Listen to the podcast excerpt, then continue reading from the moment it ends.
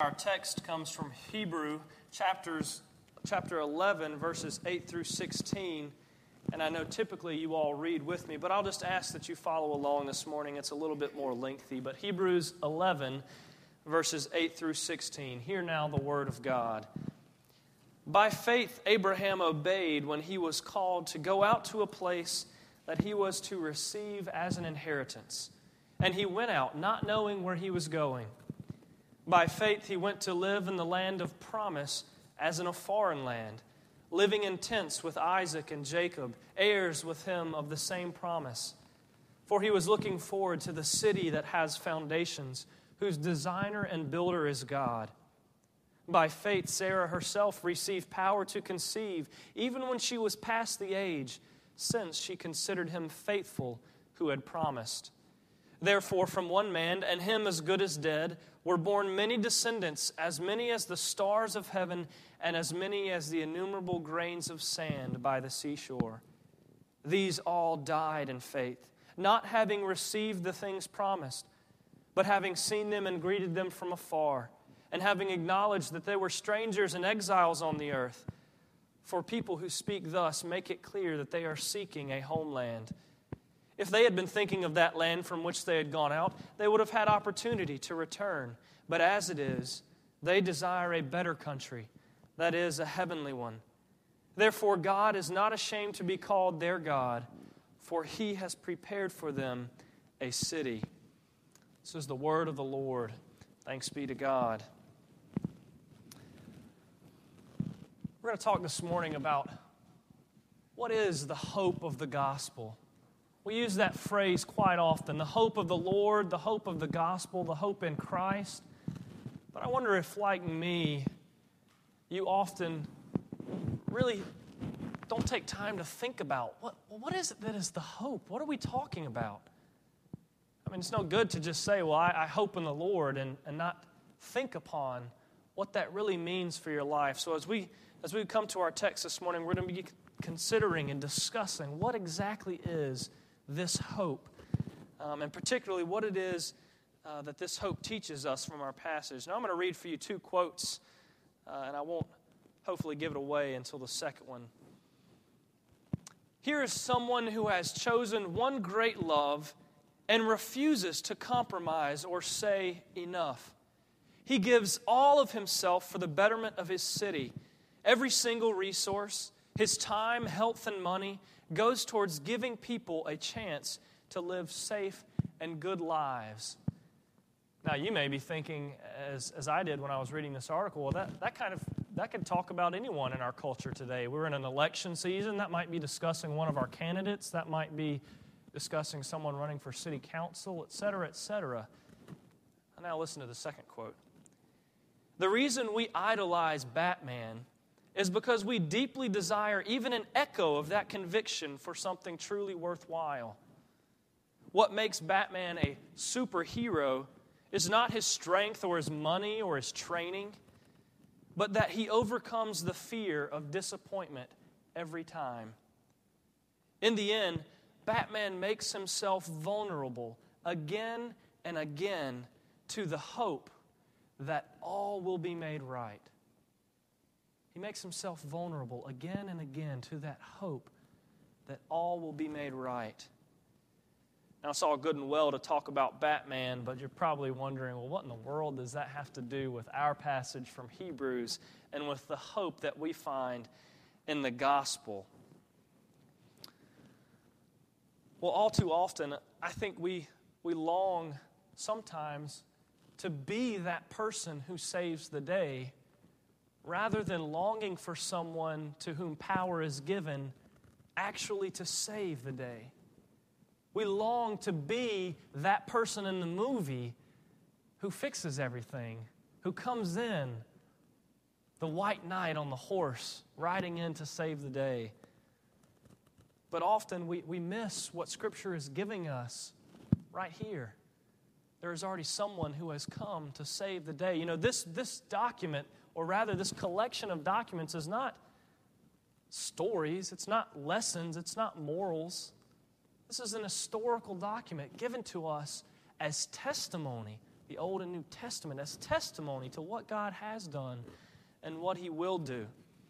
But as we look to our passage this morning, uh, I would like us just to kind of walk through verse by verse to consider some of the important points and some of the highlights that may help us along our journey to see how the father of faith, to see how Abraham upheld that hope that is in the gospel. So let's start in verse 8. Notice that Abraham went somewhere because he was called. He went somewhere because he was called. But notice specifically, he went because he was called to receive an inheritance. You see, this isn't a blind faith. Our father of faith isn't demonstrating some kind of cavalier, careless wandering about. He went because he was called to receive an inheritance. He went because he was promised something very specific. And I think that's important for our culture, particularly as we sit in the busyness of our lives. Too often we think that we need to have all the details and all the decisions figured out before we can proceed forward, before we can go to those places to which we're called. But you know, I wonder, isn't that really kind of the harder way to do things? To try to figure out everything before you do it and then do it? I think Abraham and God are, are teaching us in this passage that it's enough to be called to receive an inheritance. You don't then, notice Abraham didn't know where he was going. You don't then have to figure out your way through life. God says, in essence, I'm calling you to be my people. Leave the rest up to me. You don't have to cross all the T's and dot all the I's before you make every decision in life. Now, again, I'm not advocating some kind of willy nilly process in going through life. Yes, we exercise good judgment and discernment and wisdom. But you see, it's not up to us to have to figure out all of life's grand questions. We simply have to trust in the Lord and follow. Abraham was called to receive a promise. We have a promise. We follow the Lord and we trust that He is faithful. But as we move on from there, in verse 9, we see a very strange concept. Notice that Abraham was called to dwell in a land of promise, but he was to dwell in that land of promise as in a foreign land. He was to be a stranger in that land. Well, what, is, what does that mean? Why would God call him to an inheritance, to some land that he is to receive, and then make him live there as a stranger? What, what's going on? Well, I think primarily the writer is emphasizing here the nature of that earthly covenant. He's emphasizing that though Abraham, Isaac, and Jacob received that land flowing with milk and honey, there were still some things that were fundamentally wrong with it. You see, Abraham, Isaac, and Jacob, the people of Israel, went into the land of promise. They conquered it, they inhabited it, and then what happened? Well, they continually fell into sin. They continually rebelled against God because something was fundamentally wrong. So it was a land of promise, yes, it was their inheritance, but they were living in it as strangers. It wasn't really home. And I think you and I can relate to that. I think every day you and I get up and we live in a land promised to us. Yes, we live in a land of freedom. We live in a land where men and women have shed their blood and given up their lives so that we may have the wonderful comforts of this great nation. But yet, we look around us and there's pain. Every newspaper, every television spot is all about the suffering that we have. It's all about the heartache and the hardship that we face in this life. See, we live in a great nation, but there's still something fundamentally wrong. It's still not quite home. But you see, our text keeps going. There's still grace and hope to be had. We continue on in verse 10, and we see that Abraham was expecting a city. And this wasn't just a wishy washy hope, he was expecting a city whose, whose very designer and builder was God Himself. Abraham knew that the promised land was great. But he also knew that that inheritance, that promised land, would pale in comparison to what lay in store for the people of God.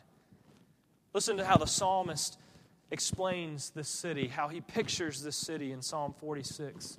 He writes, There is a river whose streams make glad the city of God, the holy habitation of the Most High. God is in the midst of her, she shall not be moved. God will help her when morning dawns. The nations rage, the kingdoms totter. He utters his voice, the earth melts. The Lord of hosts is with us. The God of Jacob is our fortress. It's this very same psalm that starts God is our refuge and our strength, a very present help in times of trouble. So you see, Abraham was picking up on that theme. He did have a land of promise, he was in his inheritance, but he also recognized that the nations were raging around him, the kingdoms were tottering. But he stood in the palm of the great God of the universe, his refuge and his strength. I wonder if you and I have that same conviction. Do we watch the news? Do we worry about the presidential election looming in the near future? And do we think, oh, it's just going to shambles? Or do we think, this may be a hard time, but God is our refuge and our strength?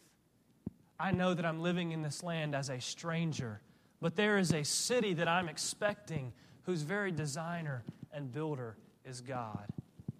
I wonder if you and I think that. Or do we get too often bogged down in the pain and the burden of this life? Well, let's continue on. Verse 11 is a very important verse. It explains to us the nature of that promise, the nature of that covenant that God made with Abraham and Sarah. And notice that we see Sarah conceived even in death. She was beyond childbearing age, but she was able to give life herself because God, the great giver of life, was faithful. She considered him faithful, and so she conceived. It explains Abraham the same way. A man who was as good as dead was able to be the father of nations, whose descendants were as many as the stars in heaven, as many as the innumerable grains of sand by the seashore. Sarah knew that there was no hope left in her physical body. Our bodies wither and decay because of the effects of the fall. Even in her own flesh, she lives as a stranger. But yet, God is able to redeem any situation. And He, he allowed her to, to bring forth life that Abraham would be the father of nations. What a wonderful promise that is. Let's continue on still in verse 13. I think there are two important things for us to see. I think it gives us hope to note that all of these died without receiving the promise. Beloved, I want you to let that sink in. They had faith in God's faithfulness. They expected that city, but none of them saw it. None of them witnessed the great power of Christ working on our behalf but yet they considered God to be faithful. They considered that He would redeem any situation.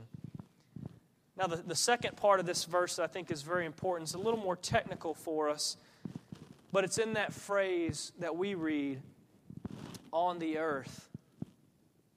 I think it's important for us to note here, to stop and take some time.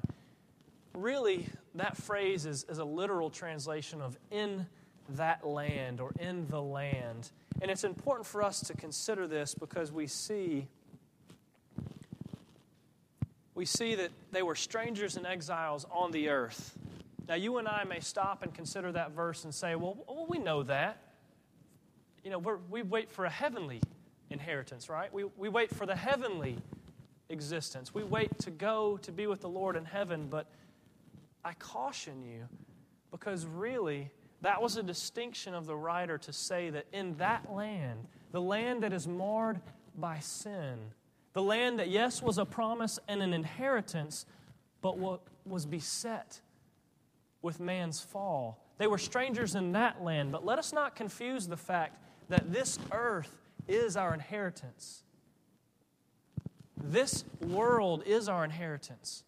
And the Bible maintains that though it is marred by sin now, the God of the universe from all of history, has been marching down to be with his people.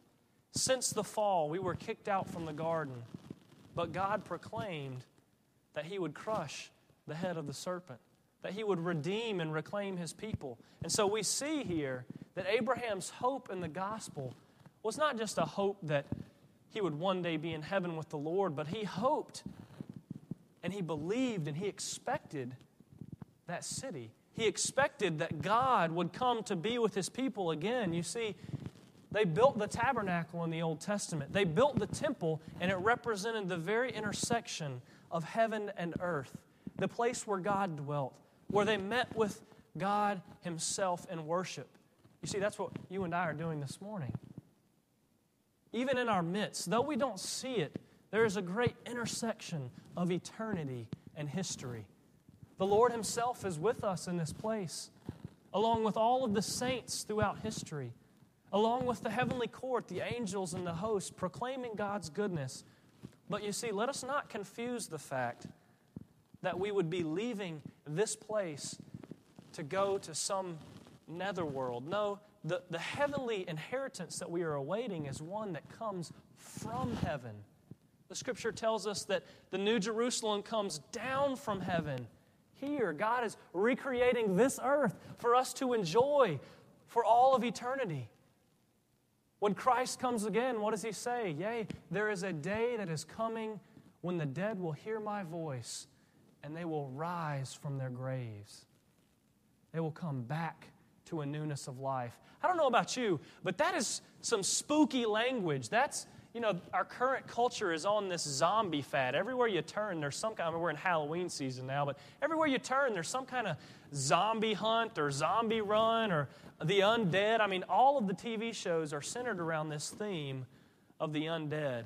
And I don't want to give you a false picture. The Apostle Paul is brilliantly clear on this. Yes, we will come out of the tombs at the resurrection, but we will have a new spiritual body, a real body. Remember that Christ ate with the disciples, they stuck their hands in his wounds. But yet, it's a, it's a spiritual body.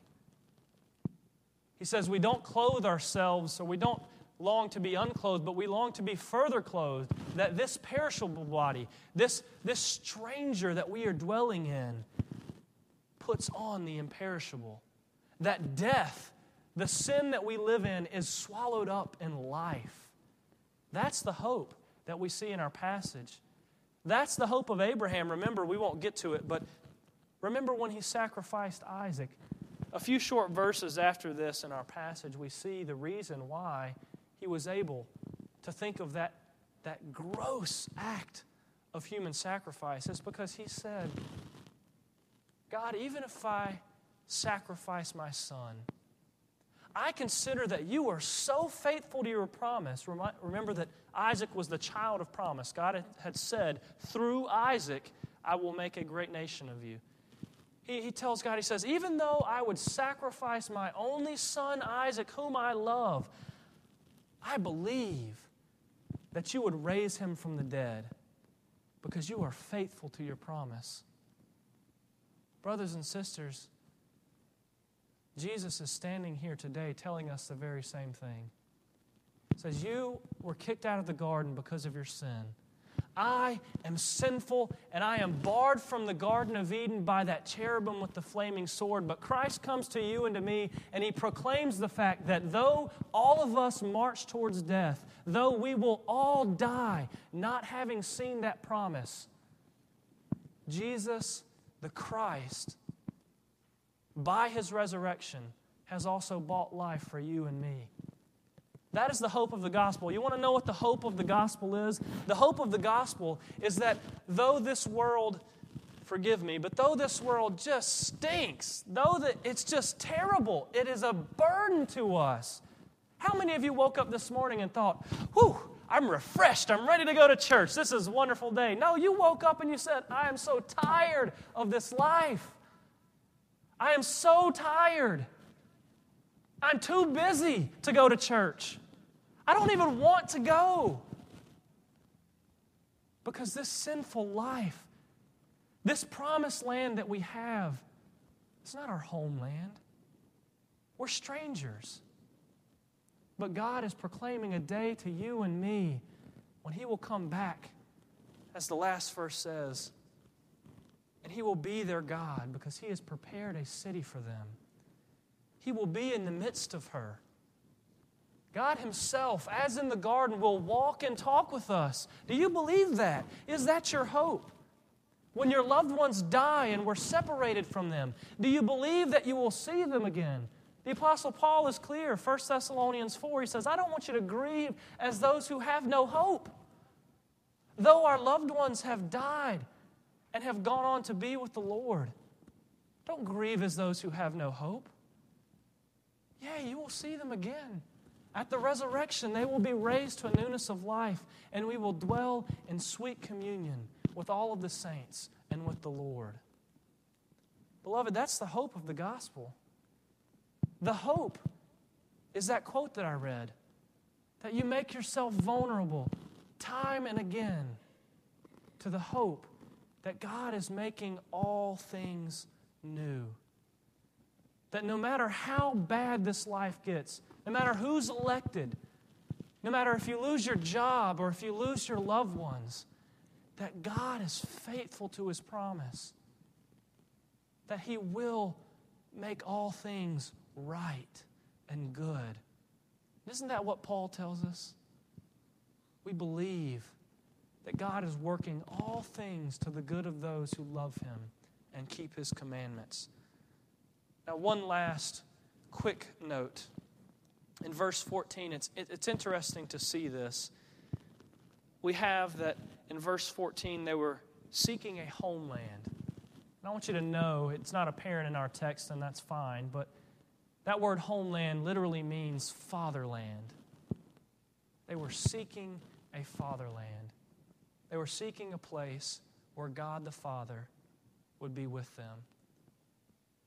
That gives me hope.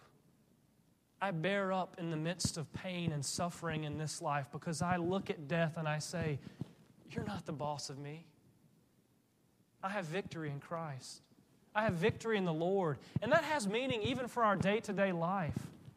Even as you and I wake up and we go about our normal business, which too often is too busy, we go about all of those things and we remember, as Paul tells us at the end of that great resurrection chapter in Corinthians, he says, Be steadfast, be firm, and know that everything that you do working for the Lord is not in vain. Beloved, remember that every breath you take, every step you walk, every tear that you shed, every sigh that you breathe, your entire life is bound up in Christ. If you trust and you believe in Him, He looks at you and He says, It's not in vain. I know this life is terrible. I've been there. I've died. But you need to remember that I rose from the dead, and so will you. That is the hope of the gospel. That we live in Christ. Even now, we are foretasting the resurrection. And there will be a day when the dead will hear his voice and they will rise from the grave. And we will dwell with our God in the fatherland, in our true inheritance, the true promised land. Beloved, I ask, do you believe that? Do you believe that? Do you rest in that hope? Is it sweet and good news to you?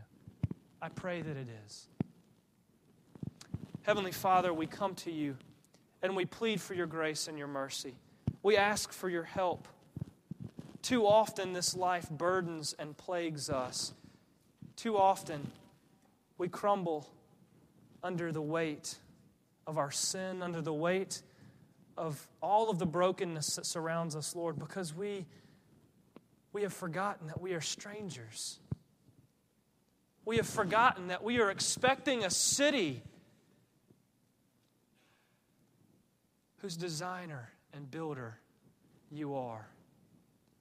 We have forgotten that Christ Himself came to suffer and die and rise again so that we may have newness of life, that we may be restored in the joy of our salvation, renewed in the hope of the gospel, that we may fall down and praise you. For you are good, and your mercies endure forever and ever. Father, we thank you for that goodness. We ask that you would let it sink into our hearts that we may practice it in our lives. We come before you now on behalf of those in our midst who are hurting, who are particularly afflicted, who may be upcoming surgery or have just gone through surgery. We pray your hand upon them, your great and loving peace to reside with them, to draw them closer unto you, their Father. We pray for those who have lost loved ones, who have no hope. Father, would you give us the opportunity to speak that hope into their life that though they may be tasting death, that is not the end of the story. That there is an inheritance, there is a promised land, there is a city that we are expecting. Father, we pray for those in our midst who are facing doubts of belief, who are wondering what you are doing with their life, who are wondering why it is that they are so burdened. Lord, would you go to them and speak your tender mercy? Would you give them your peace? Would you give them your healing? Would you allow us to be the instruments of that grace? Would you help us to go into those dark and painful places and to love the unlovely? To be with those people who so desperately need Jesus. Not in a domineering way, but in a way that extends our life, that extends our very self to serve them and to give them your grace and your comfort. Father, would you help us in that? For we cannot do any of this without your Spirit. And we do pray in Christ's strong and resurrected name. Amen. Christian, it's my joy now to invite you to confess your faith. But as we, as we use this Apostles' Creed that we so often say, I invite you to look at the last few phrases with me to really dwell upon them. Do you believe in the communion of saints, that all of history is bound up in the Lord Jesus Christ? Do you believe in the forgiveness of sins, that they are separated from you as far as the east is from the west? Do you believe in the resurrection of the body? And do you believe in the life everlasting? Let us stand now and corporately confess what it is that we believe Christian, I ask you, what do you believe? I believe in God the Father Almighty, maker of heaven and earth, and in Jesus Christ, his only Son, our Lord, who was conceived by the Holy Ghost, born of the Virgin Mary, suffered under Pontius Pilate, was crucified, dead, and buried. He descended into hell. The third day he rose again from the dead. He ascended into heaven and sitteth at the right hand of God the Father Almighty. From thence he shall come to judge the quick and the dead. I believe in the Holy Ghost, the Holy Catholic Church, the communion of saints, the forgiveness of sins, the resurrection of the body, and the life everlasting. Amen. Let us remain standing and continue in our worship as we sing that great hymn of faith. Come, thou fount of every blessing. Hymn number 379.